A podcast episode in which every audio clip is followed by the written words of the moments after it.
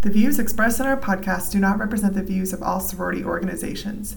You might even hear different viewpoints among MJ sorority team members featured. Real Talk intends to foster open dialogue about issues we see across the country that affect real women. And beyond these thoughts and recommendations, we would ultimately refer you back to local, state, and federal authorities, as well as your own sorority's rules and policies. While we intend to keep content light and informative, there may be insurance claims discussed that involve bodily injury and personal damage of a sensitive nature. Be aware that topics may be a bit graphic and even emotionally charged. Listener discretion is advised. Welcome to Real Talk with MJ Sorority, the voice of sorority risk management, where we talk about the big risks, small questions, and real challenges sorority women face today. MJ Sorority is the premier insurance agency for women's sororities. We are passionate about educating and empowering our clients. We believe that striving to be unique never stops and that by promoting safe decisions and smart risks, we can continue to create spaces for women to grow, serve, and lead. I'm Sarah. And I'm Allison. Be sure to stick around for the end of the episode where we get into what we can't stop talking about, besides sorority risk management, of course. For now, let's dive into our conversation and let's get real.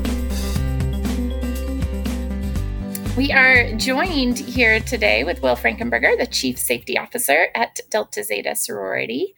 And uh, Will is also joining the MJ Sorority Department to help us out with resources and educational opportunities and share his expertise with all of us. So, Will, can you just introduce yourself a bit? Sure. Hi, everyone. Um, I'm super excited to be here today doing this. Uh, so, like Sarah said, my name is Will Frankenberger. I serve as the Chief Safety Officer at Delta Zeta Sorority. I've been doing that job for about uh, a little over six years now. It feels sometimes like a hundred years, but a little over six years. I'm a little bit grayer for it. Uh, but I come from a background in public health and um, specifically health promotion. Uh, so I live in Charleston, South Carolina, where we get beautiful beaches. So if you want to come visit, let me know. Uh, but I um, I continue to do this work because I just love working with women. Um, I've always been a little bit more drawn to women and uh, how they approach health and wellness feels a little bit more holistic than some of our sweet fraternity men. And I am a fraternity man, but who are often like just put them in a room and let them punch it out. Uh, I like the intentionality behind women a little bit. So, and excited to be joining the MJ team, helping um, other clients and folks develop and strategically plan some of their health promotion and, and risk prevention efforts. So looking forward to working with it. Awesome. Yay. We're, We're glad to have you too. yes. So we thought so today, last our in our last episode, we kind of went over some COVID lessons related to housing. And so we wanted to kind of look back first on some COVID lessons as it relates to events, event planning, and things like that. So, from our perspective, it was all about housing there at the beginning because everything was shutting down. And it seemed mm. you know maybe at the beginning that it was just going to be a short amount of time. So then we're like okay what do the houses need to do to reopen? And then obviously that didn't happen. And so then as the kind of summer progressed or we turned to summer we started to think about oh you know many campuses are planning on reopening. What might events look like? And that's actually when we started talking to you about it because you guys were having a lot of the same conversations. But from your perspective do you want to walk through what what was going on in, in your world as things were? Yeah so it was wild right? So we are about a year to date and I, i've been seeing on a lot of people's like instagrams and facebooks and just people kind of reflecting on like this this was about the time last year where we were all making wild assumptions um, about what COVID was and was not. And I don't think the sorority industry was any better, right? At one point, we were like, hey, it's only a few weeks. Initiations and spring formals will happen. So just relax, right? Um, it really wasn't until probably about next week, um, so about end of March, when universities basically said, go home go home. And I think that's when our industry and higher education sort of got rocked by what does this mean? Um, and so I think that's when we started to see sororities start to panic a little bit about what does the business model look like for us? How do we keep our members right? What does the future of higher ed look like? Are schools opening or not? Um, and we also started to deal with a lot of the emotional stuff. A lot of our seniors in particular were feeling robbed of their fourth and final collegiate year for a lot of the women not all but that final experience of your collegiate membership that was really hard for them. Um, we were seeing empathy from our women like we've never seen before for those women, right? For new members who maybe came in in the spring who didn't get to be initiated in that same setting or were just like kind of told, sit on your hands and wait and we'll figure it out when we figure it out. So it was wild, I think, for for us as an industry. Um, I think then in the summer months, groups got to be really innovative. And I love our industry, but we have not been an industry that has really thrived in change. Um, we do really well on refining our practice, but I don't think we do a really great job of like going from a car to a little red wagon, right? Like that, it, it changed the entire medium of what we were having to do. And I think it ultimately came down to conversations of how much how much membership would we, would we lose and how do we keep these folks engaged right? And at the time even little things like how to make zoom interactive half of the features zoom offers today were not offered were not even offered right? Like yeah. so we all were like what the heck does this look like? And so i think what we what we saw in the jump of COVID was some incredible ingenuity from engagement in virtual platforms and learning from each other. I was so inspired by colleagues of mine who threw down the this often wall that we have up between our groups of like, don't tell me what Kappa Kappa Gamma is doing, and Kappa, you know, and Chi Omega is not going to tell me what Theta Phi Alpha is doing, and vice versa. It was it was basically like, please, anybody, throw any lifeline, lifeboat, anything that you can. Um, and that was that was awesome to see how that worked. Um, and then I think we started to see a lot of our students really drive us. And I appreciated that because sometimes I think at headquarters land, we tend to try to be ahead of the student, and they're just so innovative and so flexible and so able to change that we are not. Um, that I think it really pushed what we could offer them in events. And so that was really tricky. And then I think some of the other challenge we ran into was students, students, and I think society, we severely underestimated what COVID was. A lot of us thought, and some of this was based on narratives from top down, and that's from like top top of the government, that's top top of health officials, that this will be wrapped up by fall. So things will be normal. So students came back in the fall and they weren't. We started to see mass amounts of infection rates and mass amount of spreading. And unfortunately, I think the narrative became it doesn't impact young adults as much as it does elderly or older adults. So once you get it, we're fine. And then universities started with messages of herd immunity. Well, if I'm 20, what I heard you just say is everyone should get it, and then that'll go ahead and knock it out, and we can go back to whatever normal is. And so I think that was really hard um, for students. And I think universities had no idea what the narrative was. You could go into a classroom academically with 50 humans, but a party of more than 10, absolutely not. So I think students were, of course, like, what what is this? How do we manage what is serious and when it's not, um, and what that looks like? And so I think it was wild as we have gotten through that. I think now, as we have learned, I think the simple measures of washing your hands and wearing a mask and practicing distancing. Um, now our students don't think about events without those features, without that planning in mind. So we've come a long way.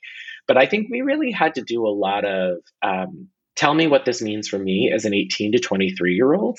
We had to do a lot of tell me what it means to me, even if I get COVID, because it's not that serious, right? It's just a cold. It's, it, I don't even feel it sometimes, right? So we had to do a lot of that.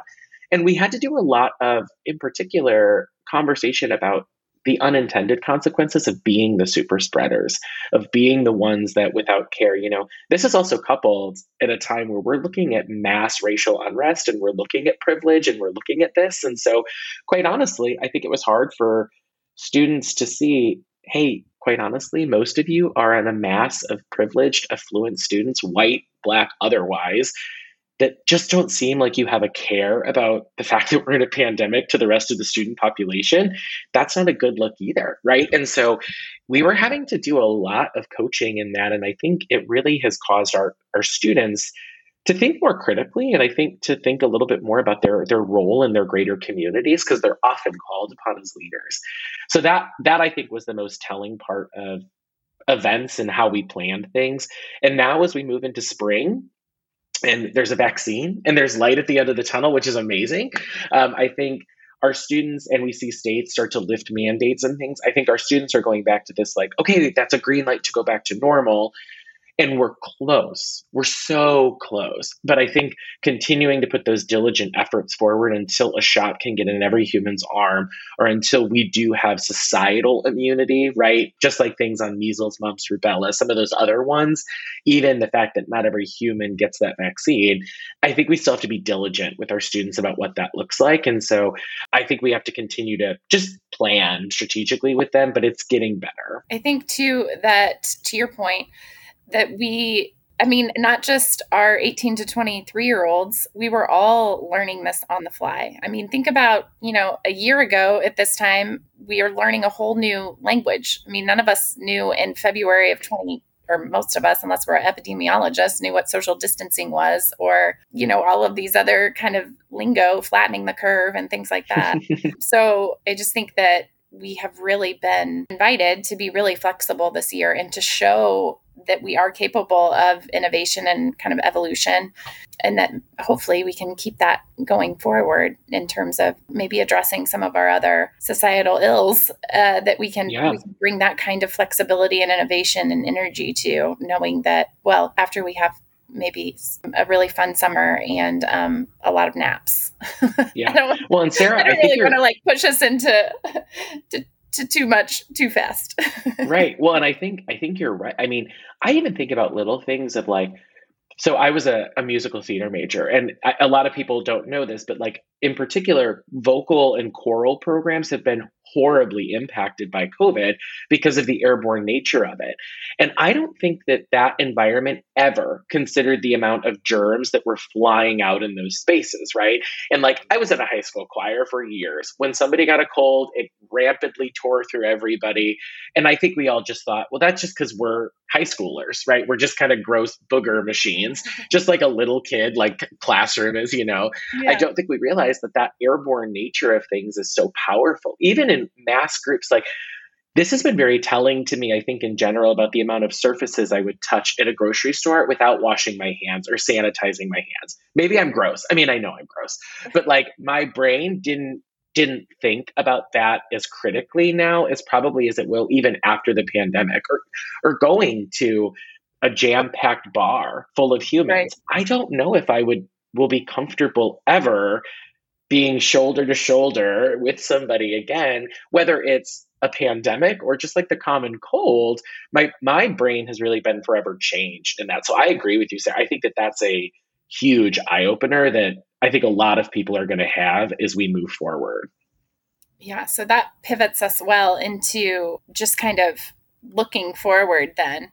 So, and before we do that, I think Allison's going to tackle some of those questions. But I think we do want to make clear, Will and I were talking last week, that through the summer, our chapters probably need to just stay the course with mm-hmm. everything that they've been doing masking social distancing increased you know sanitation measures contact tracing whatever that might be because for in most places that that younger age group isn't going to be vaccinated until hopefully this summer and so through the end of this school year at least just maintaining kind of that status quo in terms of your protocol for event planning.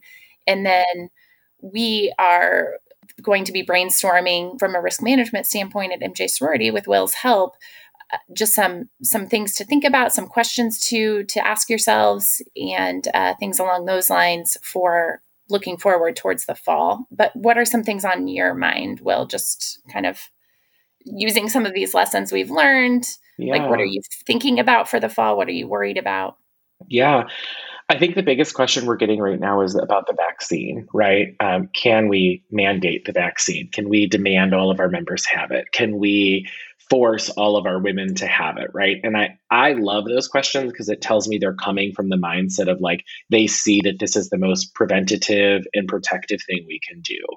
Um, obviously each organization is going to have their own position on it but i think folks have to remember first and again to sarah's point unless you're an epidemiologist you don't know this stuff. Um, one the vaccine is still in what is called emergency use only. So it's not it's not available to every person. And even when it does become available, I've heard May 1 is kind of the date that I've heard from the current administration is that's when it's there. That still is on a limited window of supply. So that's not um, as frequent, right? Like you could go get a flu vaccine today in most pharmacies without a question or an issue. And so that's not what this vaccine is. So it's hard to mandate anything in that emergency use status. Um, but two, we have to recognize there are there are considerations that people don't get vaccines for. Some people cannot get it for their own health reasons. Some people have a philosophical or religious disagreement or challenge with vaccine. And so while it's there, we want to be that practicing that inclusive mindset to realize not everyone is there and a new vaccine is scary to some people. And so I love those questions, but I think that's something that we have to be prepared to tackle. Um, I am a firm believer in, in getting the vaccine and, and doing that and, and overcoming those fears and, and looking at the data and the science on it. But I know that those, those other side things exist. The other thing I think that keeps me up a little bit at night is recognizing um, we have gaps in our chapters. So for a lot of our chapters, it has been almost a full year. And then when fall comes, it will be a year and a half until they have operated in a quote unquote normal social way right um, we don't we're not seeing we are seeing an increase in formals this spring as things get lifted but like there hasn't been ongoing date parties there hasn't been ongoing mixers or swaps we haven't seen a lot of bars open up to our normal capacities you know some of our chapters it's 200 women plus 200 dates. And then oh we partner with another sorority. So that's another 400 people at the same time right? Like so we just don't see events of 800 plus people as much as we were prior to the pandemic right? And so I worry that some of our students are going to come into this thinking everybody knows how this goes. Everybody knows when I walk into the door and I am at my Tri Sigma event, what is expected of me, right? Or I roll in at my Alpha Phi formal and I've got it. And I think the challenge that we really have to understand is there's going to be an educational gap. There's going to be a, a, challenge for everyone to make the assumption that we know how we operate here. And so I think planning and getting one, those folks that are responsible for planning those functions back onto square one and, and set up for success is going to be huge. Two, I think not making an assumption that even our seniors who were sophomores when this hit, if they're in the four year track, right? They still don't know either. So I think going through the expectation conversation about how we operate and how we move is going to be really important. And I think some of our chapters are sleeping on that a little bit. I think some of our chapters are getting ready to come back, and I think they are excited about that, which I love, but I don't think they're wearing the hat of like, ooh, people could get ready to go hard because they've missed it and we've not we've not braced ourselves for that potential impact. And we're already we're already feeling that push i feel like in, in different ways. And i guess a question that kind of comes in my mind that i'm sure a lot of people are thinking about with that is in getting everybody on the same set of expectations organization by organization we also know that a very interesting mix of expectations are being thrown at our members now from from health experts from state and local levels. Just things are there might be more disparity between those recommendations right now than we've seen in a while. And that's been something for everyone to navigate this whole pandemic right? But what are your thoughts on how to help members navigate those expectations and prioritize which rules should we actually follow? What is it always the strictest thing that we need to do? Is it uh, when can we not pay attention to the most strict thing? Those kind yeah. of questions that are bound to come up if they haven't already. Yeah. You know, I, I say this a lot to students when I work with them. There is nothing wrong with logic right? So there's a lot of rules, and sometimes in the rules, we also have to go to logic. So when we were doing some work in the, the summer, getting ready for this year of COVID, right, and trying to help students figure out ways, because some of our students, and I get it, like they were gung ho that they were going to have an event, even if it meant I have to do the event 28 times with only 10 people. We have to be in person for things.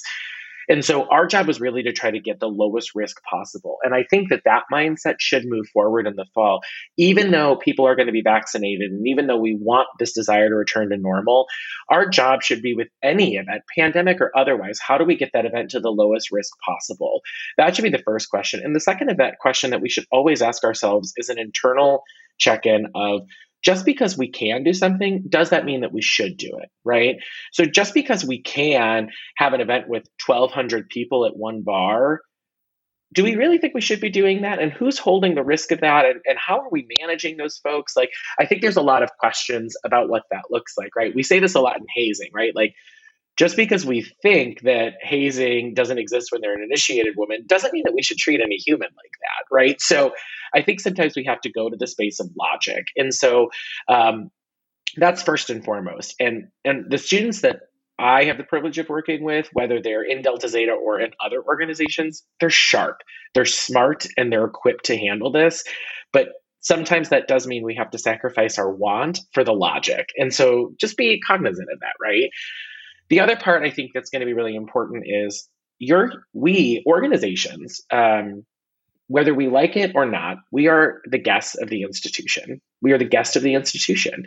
And so I think your institution policy is going to drive a lot of what we can and cannot do. And we could go into a whole diatribe about organizational rights and rights of privilege and and, and I and I hear it all. I hear it all. But at the end of the day, there's another side of this coin that we have to think about, which is this reputational risk.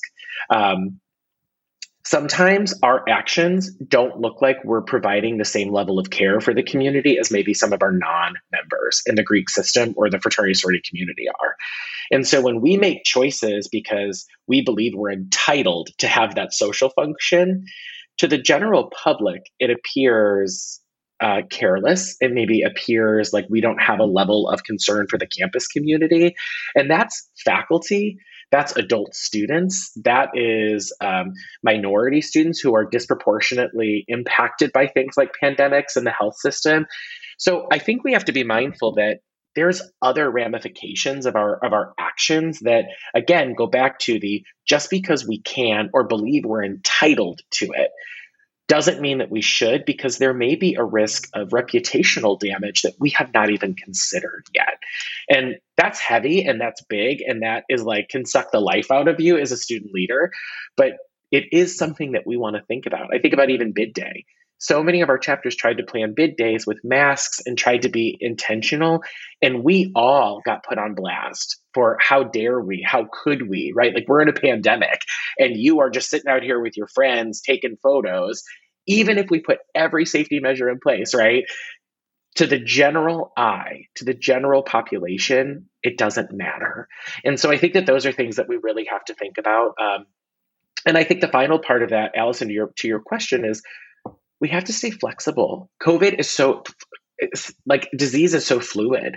So, and I we were laughing about this before we started. Like when COVID first hit, the things that we were doing, y'all, bonkers. Like we were wiping down our grocery bags, thinking like, oh, it's gonna be on. Like I was buying boxes of Kraft macaroni and cheese and literally disinfecting them with Lysol. Like where where was my brain in that moment, right? Um, I would. I would wear five masks at a time. Like we we That's were what we were all we were doing. abs- we weren't Right. sure. Yeah, Right. you didn't know. we were absurd. And so I think now we learn things. Well, now I look at things like HVAC systems because of airborne viruses very intentionally. Ask me, a musical theater major who works in higher education, the last time HVAC was a consideration in my head. I couldn't even tell you what HVAC stood for. Um, but that's like now a thing when we look at how airborne viruses spread. And I think we have to just recognize we're going to continue to be fluid and things are going to continue to change. Vaccines could be great. It doesn't mean these new strands are not going to come in and impact us. It doesn't mean we're not going to continue to see positive cases or isolations or quarantining, even in the fall and through the spring. So we're not out of it yet. So it's again about that logic and being diligent about listening to those health professionals that are truly the experts driving the bus and knowing things are going to change as we learn more information. COVID was not on the books until 2020. It was not maybe or maybe late late 2019. That was not in a medical journal. Didn't exist. SARS did, which is a strand of COVID, but COVID 19 did not exist. And so that's the beauty of science is now we know more and we learn information so that we have to be gracious and fluid in our ability to handle that too. Definitely. What additional training have you seen, if any, to try to equip our members for events going forward. Uh, yeah. I know that there's our organizations already have lots of training for event planning, for leadership, uh, but I'm guessing that everyone is talking about some additional training and resources going into the fall. Yeah, for sure. That's a great question, Allison. Um, we would be remiss if we didn't recognize that alcohol and drug use during the pandemic has been up significantly. Um, and I think some of that is a little bit of self soothing. And I've got a great colleague, um, Archie Mastersmith Bunting, that does some really good work around um, feelings and how we turn to substance use and that. And so I think that there's some really good stuff. I know um, the team at Dyad Strategies just came out with a white paper specific to fraternity, and I'm curious to see their sorority data about this. But we know that student drinking is up, um, in particular in the pandemic. And some of that is because we also like I can go to Zoom University and have a glass of wine next to my desk or have a truly next to my computer and nobody knows. But we would never, like in our academic world, normally roll into our lecture with, you know, a case of truly. So I think that there's a little bit of, uh, we've we've had some lack of structure which has allowed us to make some choices so i think we have to be mindful of that so one i think going back to the basics of alcohol education, in particular drug education around marijuana, too, because we're seeing such a huge increase in that usage. The Monitoring the Future study for women, in particular, marijuana was the largest jump in the history of the Monitoring the Future survey with use among women. And I think that if all my colleagues are not listening, that should be a huge red flag that we need to up our game in that arena and that space. Um, so I think that's the first thing is go back to the basics with everybody. What is a standard drink size? What is the difference in, in rates of absorption of alcohol, right? How do we realize how our environments and our expectations shift how we drink? So I think that's one. Two, the event planning piece, go back to event 101. If you, before your first event, are not walking your members in that chapter meeting prior to it about what to expect, about what to do, how it's going to look, you're going to be in a world of hurt. I really love a model that a lot of colleagues of mine in fraternities were to use called EIA. Um, and I know Tri Sigma has a little bit of a shift on it, but it's um, expectations, intervention, and accountability. I think Trisigma calls it, because Lauren Phillips over there is a genius, I think she calls it expectations, uh, expectations, education, and enforcement. Lauren, if I messed that up, I'm sorry. Don't hate me. Um, but she changes those E's so it's consistent, and I think that's in line with the Trisigma brand. God love them. Um, so uh, there are some really great things that we're seeing. But what are the expectations of the event? What do you want the members to do first and foremost when they come out? The intervention is what does that look like when those expectations are violated in that moment, right? How are we going to intervene when we see that that has not happened? And then the accountability part is when the expectation has been violated and intervention has been needed, what does that look like for you as a member? Is that a standard judicial process or honor board? Is that um, removal from the event in the organization? What does that look like? So I think that setting that up and making that a community dialogue with your chapter, that also helps leaders because when we ask our women, what are the expectations that we have and our uh, uh, Becky, our party monster, Becky is my go-to party member. Um, when Becky raises her hand and is like, "I just want to have fun again because there's been too many rules," that should tell you, ding, ding, ding, already. That member is going to be a problem because she is coming into this like it is going to be a rager for her. And she is thinking that there's going to be no rules. And so I think that's a really good model to walk through. And then the last thing I will stress because I think we were doing a not great job of this already as an industry. There is going to be such an importance placed on guest lists for at least the next year or two for contact tracing and other efforts. If you do not have a solid guest list plan in mind, and I'm not talking like the gross sheet of spiral notebook paper that's got like the beer stain and a lipstick smudge and some tears on it. Like I'm talking a professional setup of what that looks like um, I think you're going to be in a world of hurt as student leaders and as organizations. And so, if you need help beefing that process up, I know MJ has some great tools that they can help do that. Um, we have an event planning tool called Clutch that really is designed to help that. And so, I would strongly encourage you to pick up your guest list game because again, I think people think we're going to come back in the fall with vaccines in the arms and COVID goes away. And that's just not true. And I think contact tracing is still going to be in place. And if you, as an organization who planned an event, can't then show that you have a duty to care to notify all those people if somebody was positive, it's going to be pretty potentially harmful, I think, on how the university looks at your organization. All good points. All good stuff to think through.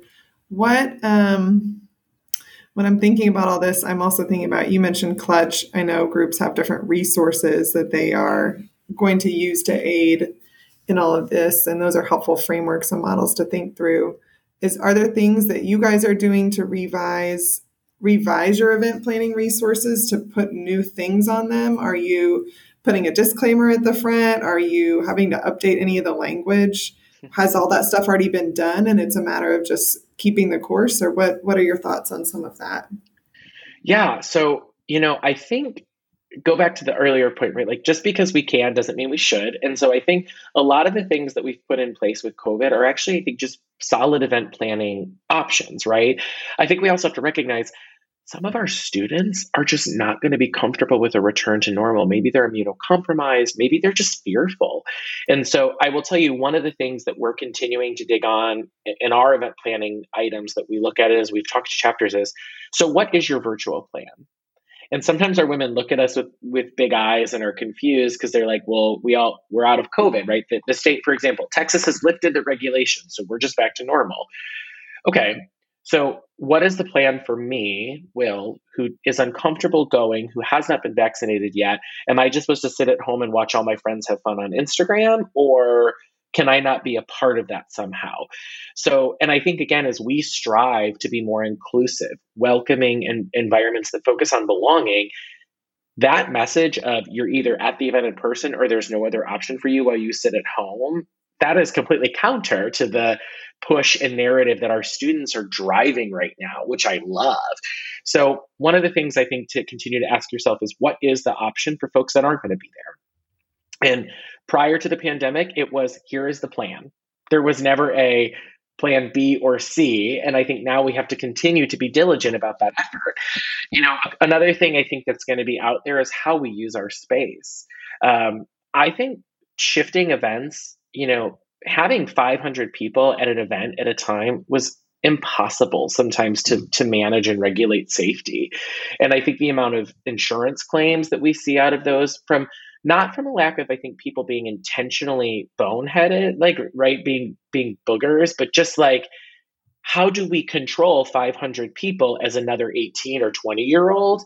I think shifting how we look at event numbers from a, a broader safety perspective is going to be a really good tool. So, is it worth doing a, an event? Because the venue doesn't care if it's you know 500 people from 2 until 6 p.m they just want the money so if you do 250 from you know 2 until 4 and then another 250 from 4 until 6 they don't care because they, they have a contract with you and money and so i think that's a safety thing that we're going to continue to look at and then the last thing I think that we need to continue to, to be mindful of is general hygiene, general, just like germ spreading. Um, I actually, I there's a clipping from a news article um, from the Douglas Island News that I have over my desk from November 15th, 1918. And it is the do's and don'ts of influenza prevention, because that was the 1918 flu. And some of these things, y'all, are like so easy that I think we just as society forget. And it's things like keep a clean, healthy life. Like take a bath, right? One of these specific things says keep your pores open um, to breathe. So you have to bathe frequently. There's things on here like get plenty of sleep, um, wash your hands before each meal. Like how many times have we rolled into meals like my, I was the last one of a lot of kids. So like the adage of like your mom being like, wash your hands before dinner. I love my mom. She definitely would have made me do that if I was like dirty, dirty. But like most of the time she was like, just sit down and start eating. Like we just don't think about that stuff, right? Um, and think about it. on the way to an event. We touch the seat on the bus. We touch the handle on the Uber. We touch the handle on the bar door. We do all these things, and we're just like then shoving that bowl of pretzels right in our mouth, not even communal, thinking about all communal bowl of pretzels. Right, correct, correct, right, right. so like, I think just you know little things like eh, there's things in here like do not use a public towel or drinking cup. So I, I think there's things like that in your prevention plan for the fall that you have to ask just about hygiene. How are you going to help ensure that we are just keeping safe hygienial practices in large groups?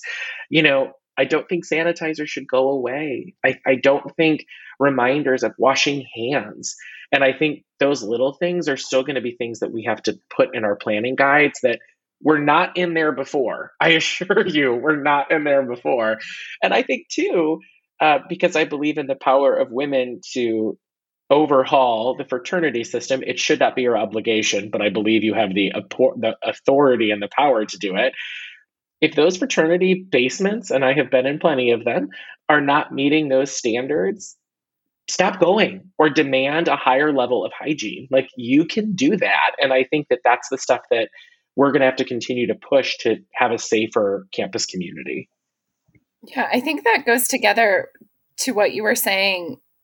In turn, this might be a stretch, but the reputational risk or reputational harm too, because yeah. it's about being in that way. It's about being inclusive. I think there's going to be a lot of us that come out of this. I'm like you. I was like about as far from a germaphobe. I live on a farm I, I, like I never used hand sanitizer because I thought it was mm-hmm. just like straight chemicals. And then all of a sudden in March of 2020, I'm like carrying around hand sanitizer, and my kids are like, "Who are you?" right. But I don't see that changing at this point. I mean, we've all been through this traumatic event, and we've changed because of it. And so I think the true the same is going to be true for the members. And so in the same way that we want to be more cognizant of our communities like the surrounding collegiate community and those different kind of populations. We want to be cognizant and inclusive of those members that maybe aren't on on board with totally coming back and just going back to quote unquote new normal or something like that. And so having those virtual options being cognizant of hygiene because it's the right thing to do for sure but also as a way of of meeting people where they are, especially coming out, just kind of easing back into things, if that makes sense. So I think there's it's kind of like several reasons to do the right thing, basically. Yeah, Sarah, you, that's such a great point, and I will tell you, there's three bullet points on this this do's and don'ts from 1918 that I have highlighted, and the three of them are: do not disregard the advice of a specialist just because you do not understand, which I think is a lot of the work that we have to do, right, with our students and, and with us going back to normal. Um, do not disregard the rights of a community. Obey cheerfully the rules issued by those authorities because I think it was about being like the greater good as opposed to individual and want and need. And I get it, I have them too, but we base our our system in brotherhood and sisterhood in this community and so think about that and like and obeying it cheerfully as opposed to burning down the building and being mad as hell that that's a rule. Like, I get it. It's an inconvenience. And the last one is do not think you are entitled to special privileges. And I think that in 1918, for that to be the narrative around a pandemic at that time, how true is that even now? And so, keeping that greater good to your point in mind, that's what our organizations were founded on. We're improving the greater good. And so I think that there's something really powerful in that that we have to go back to and consider. Right. Yeah. What a powerful opportunity for us now to show that side of things, you know, coming back. Yeah, I, I, love this document. It is like when I first saw it uh, in probably end of July, I was like, I need to keep this over my desk because how it is the same thing we are preaching today, just with very different language right. from 1918 to 2020. So you know, no, 21. So I'm like, this is brilliant. So yeah, why did this, we just we should we should have all been pulling that out, or they should have been pulling that out in March. That would have been better. like, right. Better than some of the things, but anyway. We'll blame the Douglas Island News, November 15th, 1918, for any researcher out there that wants it. It's a great clip. Yes, yes, I love it. We will link to it in the show notes. I will find it. Awesome. So now is the time, unless you have any other questions, Allison. no, I think we covered a wide yeah. breadth of, of things, especially just general principles and thoughts going into the fall. So thank you, Will. Yeah. So mm-hmm. exciting. Now's the time that we usually turn to what we can't stop talking about outside of sorority risk management because, you know, that's all we talk about. Just kidding. So, Will, why don't you go first if you're Yeah, okay there's so many things I can't stop talking about. And I love that we're doing this because I want to stop talking about COVID. So thank you. uh, okay, so first off, if anybody knows me, I am an avid Peloton rider. I have just bought a Peloton. It has changed my life. I am those cliche people that were like, who would spend that much money on a bike? This is disgusting. And now I like sweat and cry over my bike about the like cathartic journey I've gone on in a 20 minute ride, um, singing to Britney Spears. But I can't stop talking about my Peloton. I love it. I love it. If anybody wants to join me in my community, come on board. I love it.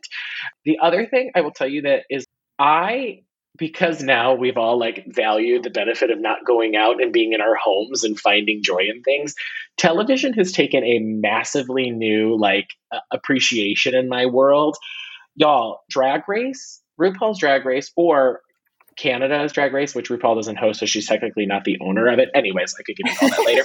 Um, I am loving this US Drag Race competition with what's happening right now in UK because they aired them at the same time. I'm in like Facebook fan groups. This tells you how much of a nerd I am. And people like are scrutinizing it. I am loving it. It is the best. I have maybe had a glass of wine and tried to figure out if I could figure out uh, like how to blend my makeup, which I don't wear. If you don't know me, I have a big old beard. It's impossible. um, like I do all of these things where I'm like, I want like a lace front wig. What is that? Let me try it.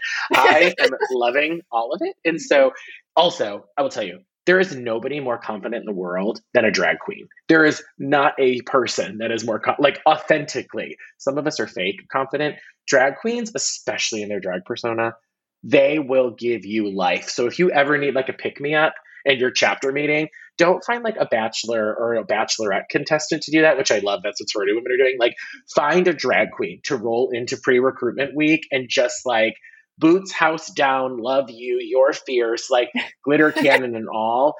Your recruitment numbers are going to soar. I just know it. I just know it. So, anyways, RuPaul's Drag Race. I can't stop talking about it. I, I flip it. I love it. Well, they have to credit you if they do that. Yeah. Well, now I need to know if if you picked a name, if if you were, have you picked what yeah. your persona would be and identity? Yeah, of course. Um, I, I know you thought about this. Yes. Oh, I have oh two. Hello. yeah. So um, I have two. The days that I feel like fit and thin, like I could be a really fierce dancing queen, um, I really love the name Patty Boo off the term pas de bourrée. So Patty Boo that feels good. Um, the other one is definitely not so PC. So Sarah, you may have to edit this part out. Um, but I so there is a bodysuit that a lot of girls wear with like a high boot, right? Like um, and so I was playing with this one day and I was like, what if my name was Leah Tarday? So, because um, I feel like the tard part can be a little aggressive. So I was like, well, fancy, we got to make it fancy. So I think like my comedy queen persona would be Leah Tarday. Um, and I would wear a leotard with some boots, which this body is not built for a leotard. In my head, I think I'm Simone Biles. Um, but I, I am not a, even a one piece bathing suit wearer. I'm like a wetsuit bathing suit wearer. So it'll step me out of my comfort zone. But either Patty or Leah, they're coming to you live in the fall. Watch out. Yes, I, I feel like it. you should. Those are so good, such good ones. You shouldn't have just like given them out here for free. Oh, the patent, patent, patent pending, trademark, copyright, all, the, yes. all the legal terms. Someone's gonna steal those. Thank you for sharing. Uh, um, Allison, do you want to try to follow that up? I feel really boring now. Oh man, yes. I don't think I have anything as exciting.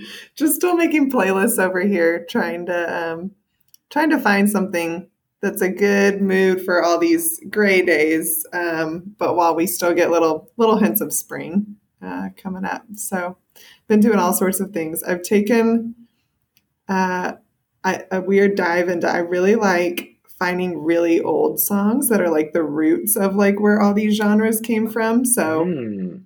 like not just modern folk music, but like old cowboy songs, which is weird, but like finding like what did they actually sing on cattle drives? Like some of those songs have been like recorded and are out there or like old gospel hit, like really old things that are like where a lot of the good artists you see today like know that stuff and that's kind of where like the roots of their music is so i've been going out, down all sorts of rabbit trails on spotify lately this is where my I brain is love at. that. yes, I know. so it's kind of fun You're like you're definitely I think the most intellectual DJ of all the DJs, right? Like you you're not like let me just drop this beat brr, brr, brr, brr. like you're like let me walk you through a journey of a story of how we've gotten here that's also going to make Mhm. you like just shake your life away. I love that. Look at yeah you. well, thanks, DJ Will. intellect. I'm here for it. DJ Intellect. DJ Oh. intellect, That is perfect. what I'm Still, calling still you. always open to new, new exciting name, so it's good. Okay, you'll have to send me a link so I can post it in the show. yeah, for sure. I or will. two. So I'm really excited about March Madness. We are a basketball family here, as is required of Hoosiers. I mean, pretty much. Mhm, mhm. And it's all happening in Indianapolis. My husband played for Wofford College, and he his his coach at the time now coaches Virginia Tech, and so he got him a few tickets. And so I think we get to go to a few games, all masked up and stuff, which will be fun. But I was really sad about March Madness getting canceled last year. I think it was like it just made everything seem really real when every you know certainly they can't cancel that. And so i'm really excited that they made figured out a way to make it work. And um, i'm excited to watch and cheer on our teams and all that good stuff. So i'm thankful that they that. they got their you know creative juices flowing and figured out a way to make this complicated situation work for especially for the student athletes too because what we were saying about you know seniors and things like that's obviously true especially true for student athletes that only get one Yeah. shot at this so Yeah, that's wild. I think there's that's all great. sorts of like art events downtown that go with it too. Like yeah the i know Council so done all these friend said she things. and- kids down there yeah so Mhm. indy will be hopping hopefully not Talk too about hopping like hopefully in a, a in a socially example of- distanced Yeah, yeah. smart way hopping Mhm, mhm. They're trying. It, it might be interesting to see how they do it. Like, how do you host this and right keep it outdoor artists and still highlight parts of the city? Um, but it seems like they're trying to find safe ways to do it. So let's hope the weather cooperates. You know. all right well this is great thanks will will you come back this is awesome Anytime. This is awesome. I'm happy to do it. And if you're not checking out this podcast, there's some really good ones. So come back and listen. Sarah and Allison do good work. But I was happy to be here and let- thanks for letting me play in your sandbox today. Thanks for joining us for Real Talk. We want to hear from you. If you have feedback, comments, or questions, send us an email at realtalk at mjsorority.com. Visit our website, mjsorority.com, to learn more about who we are, what we do, and explore our huge resource library. Check out the show notes from today's episode to dig a little deeper into the topics we discussed. This has been Real Talk with MJ Sorority. Be smart. Be safe, and we'll catch you next time.